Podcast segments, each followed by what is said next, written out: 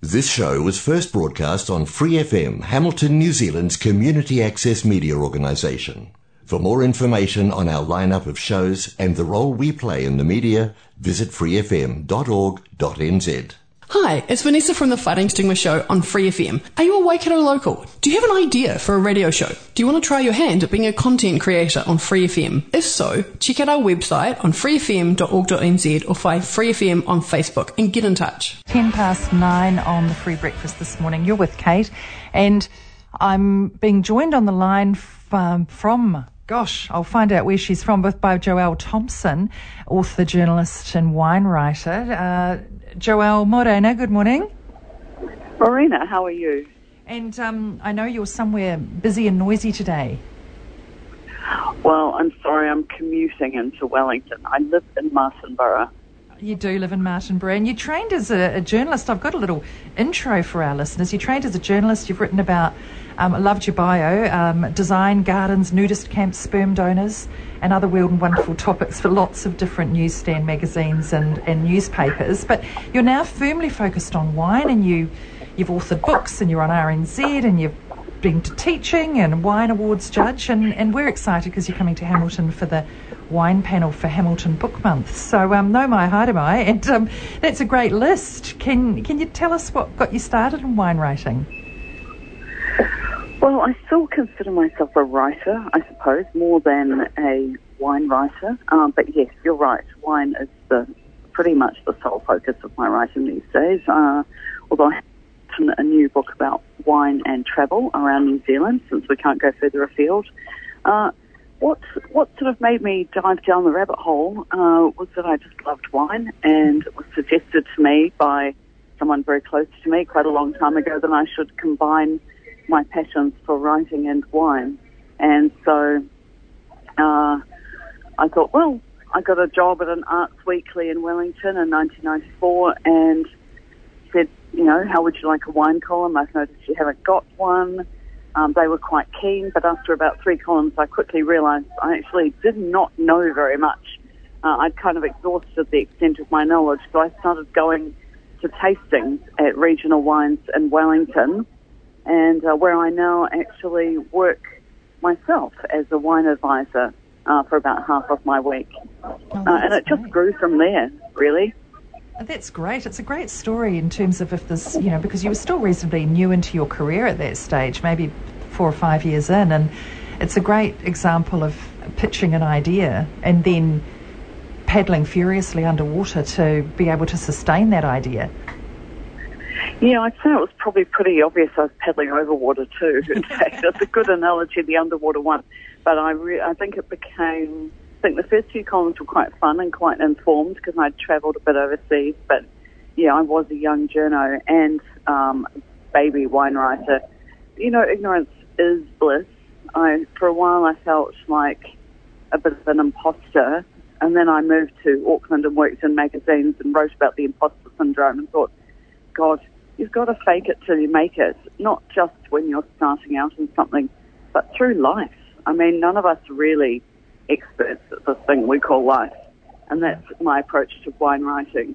That's wonderful, and of course, um, over the time, you know, you will have just that imposter syndrome. Hopefully, has has dissipated as you've developed more and more expertise. Well, like I say, I think we're, we're none of us have made it in life. I've, I've always um, really avoided words like expert or, you know, connoisseur or, you know, anything else. But I guess expert I'm a bit more comfortable with. But there's always something to learn. I honestly do feel that I learn more about wine every time I put my nose in a glass of it. I feel like I'm learning something. It, it has the ability to transport me on a journey, take me to another place. And I think it's that aspect of intrigue that wine is made in so many places and really reflects the climate and the place and the culture of the place it's made. So I find it's quite an intriguing subject in that regard. Yeah, I love that idea of just um, um, exploring all of that with your senses as you and as, as you're drinking. So I mean, back in the 80s, you know, my parents would buy a box of Blenheimer, or if we were feeling a bit bougie, they might get some Spumante or some Tyrrell's Long Flat Red or something. So you know, but by the time you hit the wine scene in the 90s, I guess that was probably that was starting to change. And how how would you describe some of those changes that you've seen over that last long period of time now that you've been writing about wine and enjoying uh, yeah, well, in, in a simple word, massive. Um, yes, I do remember Tyrrell's Long Flat Red, and I remember Blenheimer. I think it was always so sort of sharp and insipid, and bland in the mid palate and sharp on the finish that I urged towards Bevel River Claret. Um, Oh, yes. But yeah, back when I Yeah. when I started writing about wine, Sauvignon Blanc was just starting to make an appearance. And I can't say it really did it for me in those early days. I preferred the sort of softer Chardonnays that were coming over from Australia. And then I moved over to the UK and got to drink cheap and extremely cheerful um, new wave wines from the south of France, Portugal, um, a few Italian things. And then I travelled through France and, you know, you could sort of drive around there where I did with my backpack and my boyfriend and pick up a, you know, fill up your water bottle with wine from the side of the road for a couple of couple of francs at the time, francs, which were, you know, now euros. So cheap and and a lot of the time beautiful wines and came back to New Zealand, you know, full of the joys of all that and uh, realised those kind of wines were quite expensive here and quite rare. Uh, but luckily at the time a few more imports were coming in. Um, the biggest change I would say in a high in a high level way over that time would be that 70% of New Zealand wine in the mid 90s was still um, uh, packaged as bag in the box, so what we called bladder or cask wine Gosh, 70%. you know, in a very small, yeah, a very small percentage now. Um, also back then, uh, Chardonnay was the most planted grape for a brief time, for a few years, um, prior to Sauvignon absolutely taking over and then going astronomical. Uh, another thing is that Pinot Noir was not really much more than a, a glint in the eye of a few winemakers in Martinborough, ironically, where I now live Yeah. uh, and Merlot was seen as the big red hope in Marlborough, which, to my taste back in those days, certainly made a lot more sense than Cabernet, which always tasted grassy when it came from the South Island. That said, there's some really good Cabernet blends from the South Island now, but they're few and far between, Yeah. uh, as they should be, unless climate change takes a huge hold, uh, in which case we've got bigger things to worry about. But yeah, the change away from cask wine, uh, Sauvignon Blanc growing so hugely, it was forecast that it would.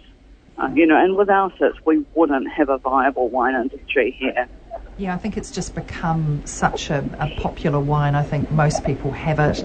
You know, it's one of those ones that you can reliably put out. Whereas I think, you know, as you say, the Chardonnays were, oh, I don't know, lovely buttery Chardonnay. I still quite like one of those. But uh, I don't know, I don't know a lot about wine, but I, I do know that pretty much, the Sauvignon Blanc became just completely ubiquitous, isn't it, in, in, in our homes. Everybody. Yeah, it. well, it's really most of it's exported, and that's you know wine's the sixth biggest export for New Zealand now, and without Sauvignon, it would, we wouldn't have that position. Yeah. So it's uh, yeah, it's very successful, and yes, very reliable. Um, and not all of it's tutti frutti. There's a lot of really good, complex, dry, interesting wines out there now too, Yes. made from Sauvignon. So what's um you know we- we'll get a we'll get a quick tip from you, but what's kind of hot now? Are there any changes that that you've noticed coming? What do you think the next is there going to be a next big big thing with New Zealand wine, putting aside climate change? Well, there's a lot of-? Yeah, there's more diversification with Sauvignon Blanc styles at a higher level. I think going forward, we, you know, we're in a challenging world at the moment. Um, global shipping net pat- um, shipping lines are, you know, really struggling. They'll take something one way and not necessarily be able to go the other. So right now, I think most people are sort of holding on for dear life and just hoping, praying, you know, that their wines can get to the markets that they've worked so hard Yeah. to create for them. And at here at home, um, experimenting with more complex Sauvignons, a little bit of older oak or a little bit of newer oak in a small proportion, um, to add some softness to like higher priced Sauvignons, not to treat them too much like Chardonnay, but just to, to round them out a bit. Uh, and I've got to say, a couple of my favourite Kiwi wines are made from Sauvignon in this way, using a bit of oak, a bit of time on yeast lees. Uh, there's also been this kind of unfathomably, unfathomably strange trend to making so-called natural wine, uh, which is something, it's a category that we can't really ignore, but I'm, as a words lover, I find it a tricky area because to me wine is more natural than mm. other types of alcohol. It's made from, you know, what Mother Nature gives you. And in a cold year, she doesn't give you much, but in a warmer year, you'll get riper grapes that are in better quality and you'll get what is called a good vintage. Um, sorry, I'm segueing away from your question. No, I think people okay. are just really trying to, I think people are trying to really stick to their knitting at the moment because of, you know, the changes that COVID has brought about, the uncertainty and instability. Yeah. Uh, so we will definitely be staying with Sauvignon as our most planted grape. Um, a change that has occurred is that, you know, I was talking before about Cabernet. It's shrunk a lot. It's shrunk by two thirds, and Syrah has more than doubled. And I think that's a slow trend that we'll see continuing more in the North Island and Hawke's Bay particularly and Waiheke. Uh, but really Syrah and Cabernet are a niche category in yeah. New Zealand. Um, Pinot is very small compared to Sauvignon, but I would, I guess if we're predicting bigger trends, I would certainly predict that Pinot Noir will continue to grow in stature. People globally are starting to really take Kiwi Pinot seriously, and for good reason. You know, it's extremely good quality. Um, I would say that the regions that may and should get better known for it are North Canterbury and the Wairarapa, where Martinborough is. Those um, are some of the most incredible wines from this country. If you see them, you know, snap them up. That's such good wines. Yeah, is that sort of the Waipara um, region of North Canterbury? There? Yes, the yeah. Waipara, yeah, Waipara Valley is the heart of North Canterbury. I try to call it North Canterbury because there's so many Y words in New Zealand, which yes, is so confusing, yeah. you know. Um, That's great. And I mean, you know, there's that very dry climate there in, in Canterbury. I think it's yes. more suited to wine than perhaps some of the other activity. we won't go there. well, so, that's actually it in a nutshell. Mm. That's the same with the Wairarapa where Martinborough is. The dryness means you've got a longer growing season, less disease pressure, um, Pinot Noir is a thin-skinned grape, so it needs a dry climate, and those two areas, you know, thrive with making high-quality Pinot for that reason.